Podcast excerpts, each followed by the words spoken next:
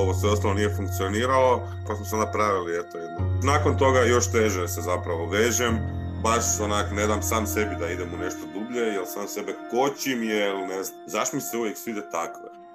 Ono, ona je cijelo to potencirala, ja sam se uspio, sam, ono, ne znam ni sam kako oduprijeti svemu tome, vratio sam se u Zagreb. Žene u mom životu obično nikad nisu tužile. Ne zovem je, ne šaljem poruke, ne pratim je, ne zanima me gdje, ali sam doma i grizem jasno. Strah od toga da ne bi opet završio na cjedilu s nogom u guzicu ili kako god ono. Bojim se. To, to, to, da, zvuči dobro, aj bojim se. Dobrodošli u CDVita podcast Budi dobro, budi C. Kako pronalazimo ljubav? I što uopće očekujemo od ljubavne veze? Za neke su to zajednički interesi, za druge osjećaj bliskosti, a za neke je to bajka. O svemu tome s Leonom razgovara Luka. Luki smo promijenili ime radi zaštite identiteta, a kako ćete uskoro čuti, njegov je glavni problem što dosad nije pronašao blisku žensku osobu. Što je trenutno vaš najveći problem? Nemam baš preblisku žensku osobu. Jel mi možete reći nešto više o tome možda? Imao sam par veza vezica i sve nekako bilo nedorečeno uvijek i ili tražim previše ili još uvijek vjerujem u bajke, a očito da na to još nisam naletio i onda me to malo je to onako koči. Rekli ste da ste imali nekoliko veza vezica u prošlosti, a kad je recimo bila zadnja od njih? Prije tri i pol godine. Nije bilo preblisko. Znači smo se u mhm. jednom spektru veze. Ovo sve ostalo nije funkcioniralo, pa smo se napravili eto jedno dva mjeseca, tri, da sve funkcionira, a niš nije funkcioniralo. I onda kad smo zaključili da ništa ne funkcionira, jednostavno smo to završili. Nakon toga još teže se zapravo vežem. A taj prekid onda čini mi se da vam je bio dosta težak. Ne? Nije mi bio težak prekid, nego je bila fora u tome da sam i onda shvatio da sam pristao na premalo. Mislim malo u tom trenutku očito bilo dovoljno, ali nakon toga baš onak ne dam sam sebi da idem u nešto dublje, jer sam sebe kočim, jer ne znam, vjerujem u tu neku bajku. I... Kako je to bajka? Kako je to zamišljate to što kažete? Kad je najgori, kad si najnemirniji, onak dovoljno da pogledaš tu osobu i da si miran. Da imate sličan koliko toliko način razmišljanja, humora, Luka vjeruje u ljubavnu bajku i kaže da je upravo tu bajku već jednom doživio u mladosti no ta je priča završila tragično, baš kao i veza u koju se upustio par godina kasnije. Sam kaže da često izlazi na spojeve i pokušava upoznati zanimljive ženske osobe, no svaka koju odabere pokaže se kao posve pogrešan izbor. Kada tako često biramo pogrešne partnere, obično se može uočiti određeni obrazac izbora, ali Luka taj obrazac ne vidi. Možda je upravo to problem u pronalasku ljubavne veze o kakvoj mašta. Jel uočavate neke sličnosti? Imaju, ali ne sad na način da bi mogao reći nešto sa osobnosti. Ne znam, onak, sve su imale lijepe oči zato što, ne znam, volim lijepe oči između kosu. Ništa sada bi ja mogu reći ono, svaka je imala to je to. Mhm. Čisto znači neke zajedničke karakteristike po pitanju ono, osobina i to ne primjećujete. Jel? Mislim, zašto vas to pitam? Zato što obično osobe koje učestalo, ajmo reći, pogrešno biraju partnere imaju nekakav obrazac po kojima biraju. Jel? Ili možda uvijek biraju one koji su ne znam, jako zabavni, ali zapravo nisu odgovorni, nisu za nekakvu preveliku predanost, za nekakve dugotrajne veze, to im smeta, oni možda jesu. Ili sad čisto navodim primjer. Možda različitosti u samim očekivanjima od veze. Jeste li to možda primijetili? Da ste vi imali nekakvu ideju kako bi ta ljubavna veza trebala izgledati, ovo što opisujete, dakle ti neki pogledi, e, ta snažna povezanost, slično, one možda nisu imale takvu viziju. Nijedna od tih veza nije išla uopće na prijateljskoj vezi toliko duboko da bi uopće mogli doći do toga, ja mislim. A koji bi mogao biti razlog zašto veza nije išla onako malo dublje? Mislim da to sve ide od, od one prošlosti. Možda sam kad sam dao dva, tri puta blizu, sam ostao pečen, pa sad se bojim da je blizu. Kao da se postavili, ajmo reći, nekakav zid oko sebe. Puštam vrlo lako ljude u život, ali do sebe ne puštam baš puno ljudi. Ljubavne veze nisu jedini oblik bliskosti koji možemo imati u životu. Tu su i prijateljske i obiteljske veze. U terapiji nam je važno dotaknuti i te odnose i analizirati ih. Neka istraživanja pokazuju da privrženost koju djeca grade prema roditeljima od najranije dobi prerasta u prototip svih budućih društvenih odnosa. Sigurno privržene osobe imaju visoko samopoštovanje, uživaju u intimnim odnosima i lagano grade duge veze pune povjerenja. S druge strane, osobe koje nisu razvile ovakve oblike sigurne privrženosti u djetinstvu često se brinu da im partner ne uzvraća osjećaje, strah ih je da će biti odbijeni ili ostavljeni. Samokritični su, a u vezi potrebiti u traženju validacije od partnera. Ta nesigurnost i intenzivnost može odbiti partnere, a pritom krivnju za neuspjeh veze često svaljuju na partnera, nesvjesni svoje odgovornosti u odnosu. A imate li neke ženske prijateljice? Imam. Ja nju i, i, i oslovljavam sa muške strane i na prvu smo kliknuli, ali prema njoj nikad nisam imao neku seksualnu napetost, znači apsolutno nikakvu. Ne znam zašto, a ona stvarno dobro izgleda i onda onak čak sam i sam sebe zapitao par puta jer nešto nije u redu sa mnom. Odrastao sam sa sestrom i sa dvije sestrične, zapravo taj onak ženska prijateljstva kao me idu, iako imam samo jednu za sada. A je li s njezine strane onda bilo ne, nekako potenciranje da bi bilo nešto mm. više ili je baš izričito prijateljski odnos? To smo brdo puta komentirali, da ni ona ni ja onak nismo nikad osjetili ništa. Mogli smo spati zajedno u krevetu, provućemo se, idemo piti kavu ili pivu ako smo mhm. na moru ili šta god. Mhm. To je u redu, pa nisu nam svi, svi privlačni. A, samo što je onda zanimljivo s te strane, s njom s kojom se ostvarili neki odnos, s njom bi odnos mogao biti dublji, onda opet to može biti isto djelomično neko djelovanje podsvijesti. To sad samo nagađam, ali možda, ono sami sebe spričavate da bi potencijalno moglo biti nešto više zato što ste povezani na nekoj dubljoj emocionalnoj razini. Da, ali ovih ljude dijelim na ljude koji kuže i ljude koji ne kuže. Žene u mom životu obično nikad nisu kužile. Ne znam, kulturu, sarkazam, pristojnost. Te neke stvari koje su meni, ajmo reći, bitne, ja uvijek naletim na nešto što me razočara i eto na kraju. Muško-ženska prijateljstva, iako često kontroverzna, iznimno su vrijedna. Ako su iskrena i ne skrivaju tajne romantične motive, i muškarcima i ženama pružaju nešto što ne mogu dobiti od istospolnih prijateljstava. Muškarcima konkretno pružaju priliku da se lakše otvore i pričaju o emocijama, ali i da dožive žensku perspektivu na neke probleme u vezama koje inače ne bi razumjeli ili primijetili. Prijateljstva su Luki jako važna i većina je Lukinih prijatelja u vezama. Zanimalo nas je kako on vidi te veze, smatrali ih dobrima i kvalitetnima. Spomenuli ste prijatelja i da imate dosta, ajmo reći, pravih prijatelja, bliskih prijatelja. A, a kakva je njihova situacija sa romantičnim vezama? To je sad ona druga strana priče. Znači imam kolegu koji ima dvoje djece on i njegova žena se ne razumiju. Znači ja ne znam kako su oni završili zajedno. To na očigled ne funkcionira. I onda kad se zamislim nad njima, nekako mi je možda i drago što sam još uvijek sam, nego da sam zapeo negdje gdje ne bi bio sretan, gdje ne bi mogao reći šta mislim, gdje bi morao lagati da bi dobio šta želim. A imate li još nekih primjera u okolini da su baš tako, ajmo reći, nezdrave veze pa, ili... Ne, ne baš previše. Većina su mi prijatelji ženjeni. uh Koliko toliko su sve, ajmo reći, zdrave veze.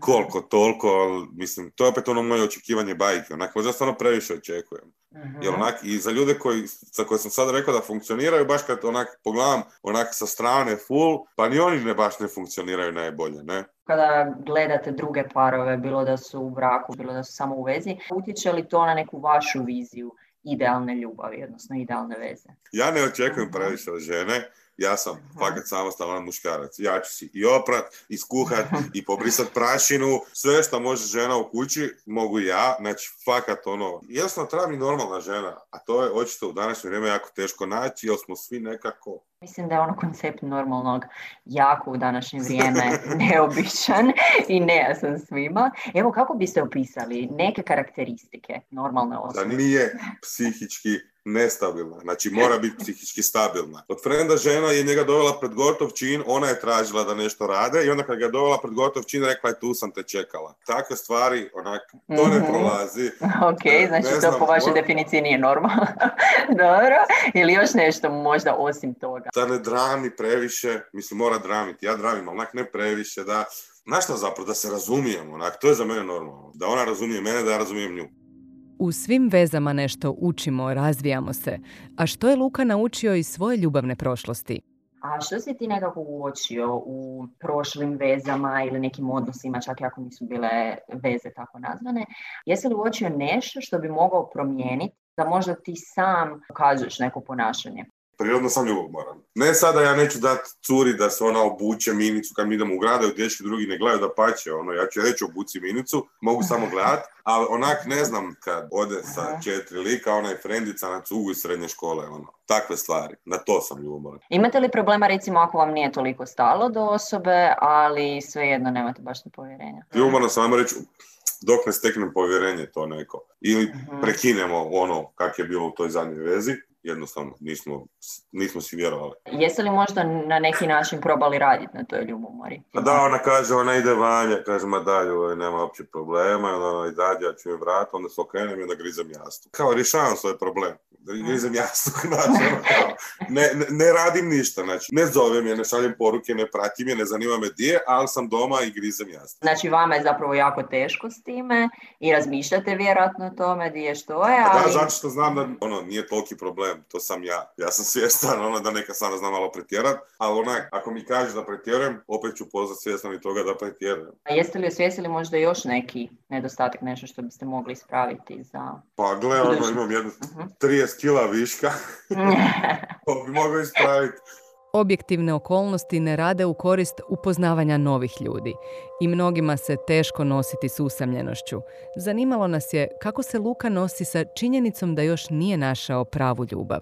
Koliko vam teško pada u ovoj situaciji kada smo svi dosta ograničeni u kontaktima, vlada ta socijalna distanca, koliko je tu teško zapravo upoznati nekoga? Jako teško i sve što sam trebao ići na kave, to se nije dogodilo jer jedna završila u karanteni, druga radi kao veterinarski tehničar, pa je došla neka stranka koja je imala, pa je sad ona u karanteni. Ko da onak mi se Bog još smije, znaš, kao, evo ti sad još malo, sad doma ono, upoznaj se prek interneta. To je još gore. To ono baduje cijela nestabilna aplikacija psihički, ono to ono, užas. Isprobali ste? Probao sam i onak, ne, ne kažem da sam uvijek očan, ali onak, kad vani pada snijeg i zima je i na TV je romantičan film, ne treba mi cura, ali daj na 20 minuta sam da pogledamo film zajedno, znaš, ono. onda, onda neko ode, onda neko ode, uopće me ne zanima. Kad vam je još najgore, to što ste solo? Kad idu parovi negdje i onda sam ja solo. Tipa na novoj godini. Mi je super do trenutka kad ne bude 0-0-0-0. I onda mi nije dobro do jednog trenutka 0-0-0-4. I onda mi je opet sve dobro. Znači, samo takav nova godina, kad se svi okreću svojim bolim polovicama i ljube se i sad kao ulaze u novu godinu s poljubcem, ono, ja otvaram novu bocu džekija. Što vam tu prolazi kroz da su samo sad tak sretni, te proklete tri minute i onda poslije toga ima opet i onda im se opet sve vraća na staro. Ne, ne šalim se, onak, fakat nisam upoznao nijedan ono baš idealan par.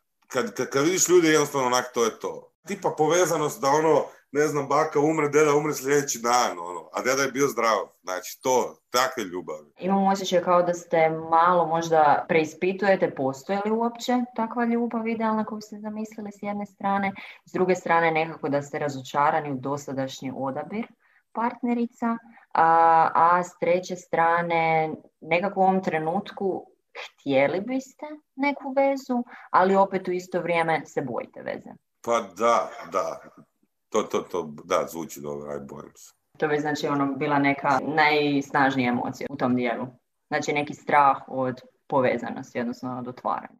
Strah od toga da ne bi opet završio na cjedilu s nogom u guzicu ili kako god ono. Ja, ja mislim da se više bojim toga nego da se otvorim. Ja se lako otvorim, a opet mm, ne znam.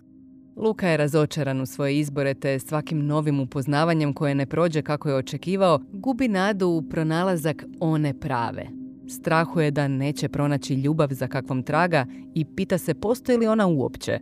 Također boji se da će davanjem povjerenja novoj partnerici otvoriti stare rane, te na kraju ostati ostavljen i povrijeđen s obzirom na ta neka negativna iskustva, onda ajmo reći da već imate nekakve obrazce da predviđate da bi se tako nešto loše moglo događati u budućnosti. Više puta sam čula, uvijek loše biram, uvijek nešto ne valja. Koliko je snažno to vaše uvjerenje, odnosno to mi malo zvuči kao proročanstvo, ajmo to reći, a u drugu ruku malo katastrofiziranje. Koliko stvarno vjerujete u to? Koliko vjerujete u to da ćete pronaći ipak nekoga? Ja sam nekako uvjeren da možda sam i pronašao. Ali o njoj nismo pričali. Ona je trajala dugo i bio sam i u friendzonu i ovdje i ondje. Mhm. Završio sam ja to, a ko da nisam imao closure čisti, ona, ko da to nisam skroz završio. i sad već neko vrijeme mi se vraća ona. Luka se u tu vezu ne bi više vratio, ali ne može prestati razmišljati o tome. U sljedećim danima planira otvoreno razgovarati sa svojom bivšom djevojkom. Istraživanja pokazuju i kako muškarci u prosjeku teže proživljavaju prekide. Uz to prekidi veza su često vrlo teška iskustva, jer gubimo određenu podršku, no isto tako preispitujemo vlastitu vrijednost i mogu jako negativno utjecati na naše samopoštovanje.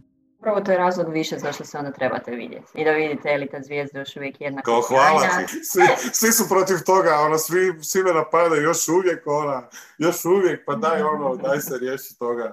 Čujem da vas to ono muči, da niste još na ti s time. Da... Na kraj, ali nije bio, nije bio zadovoljavajući. U vašim mislima vi čim još uvijek razmišljate o tome i čim ona razmišlja o tome, to nije kraj.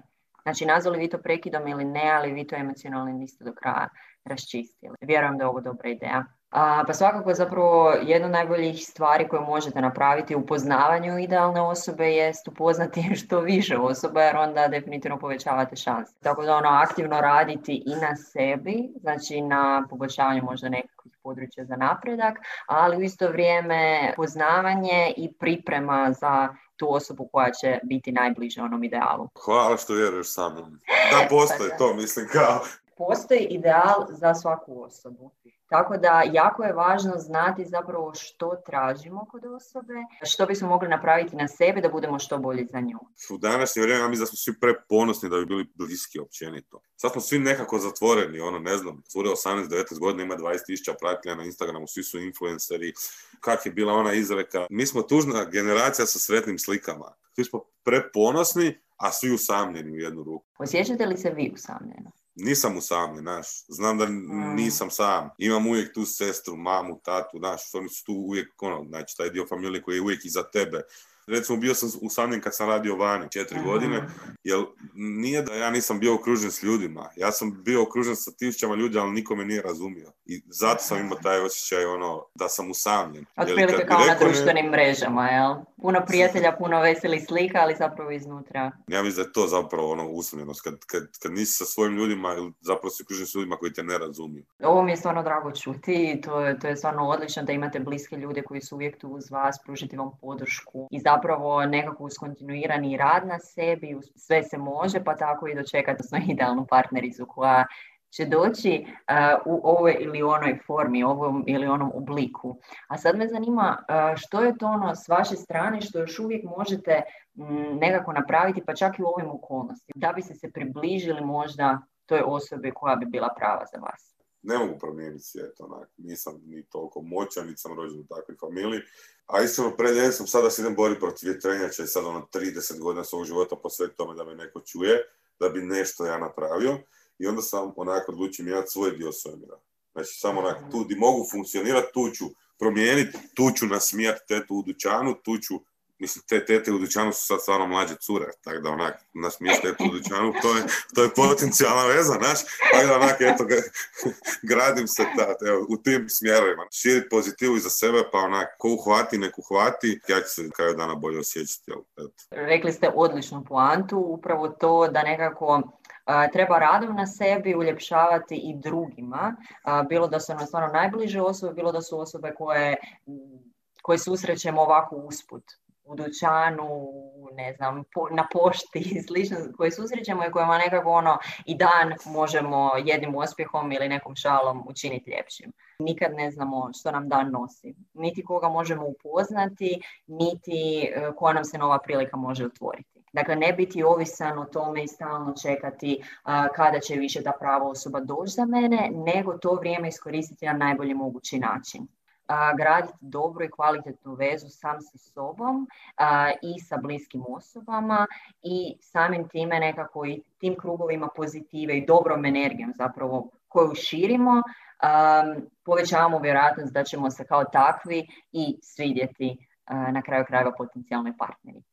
Evo, po svemu ovom što sam čula danas, meni zvuči da idete u dobrom smjeru i e, definitivno nikako ne ostaviti, ne zaboraviti tu pozitivu, zato što to je nešto što vas obilježava i to je nešto što unatoč i e, dobrim iskustvima sa dejtovima i lošim iskustvima nekako ne bi se smjeli zapostaviti. Ono što sam isto primijetila, često spominjete tu idealnu ljubav koja, ja bih rekla, malo abstraktna i malo neopipljiva. Razumijem, nemate sad neke točne karakteristike, onako listu stvari koje bi vaša buduća partnerica trebala imati. To mi je jasno, ali opet isto malo pokušati modificirati tu neku idealnu verziju u skladu sa vezama koje vidite u svojoj okolini. I osobe koje se možda i svađaju i mire i one koje su jako sretne, istina je negdje između toga. Tako da i neka svoja očekivanja trebali bismo prilagoditi tome čisto kako ne bismo došli do razočaranja.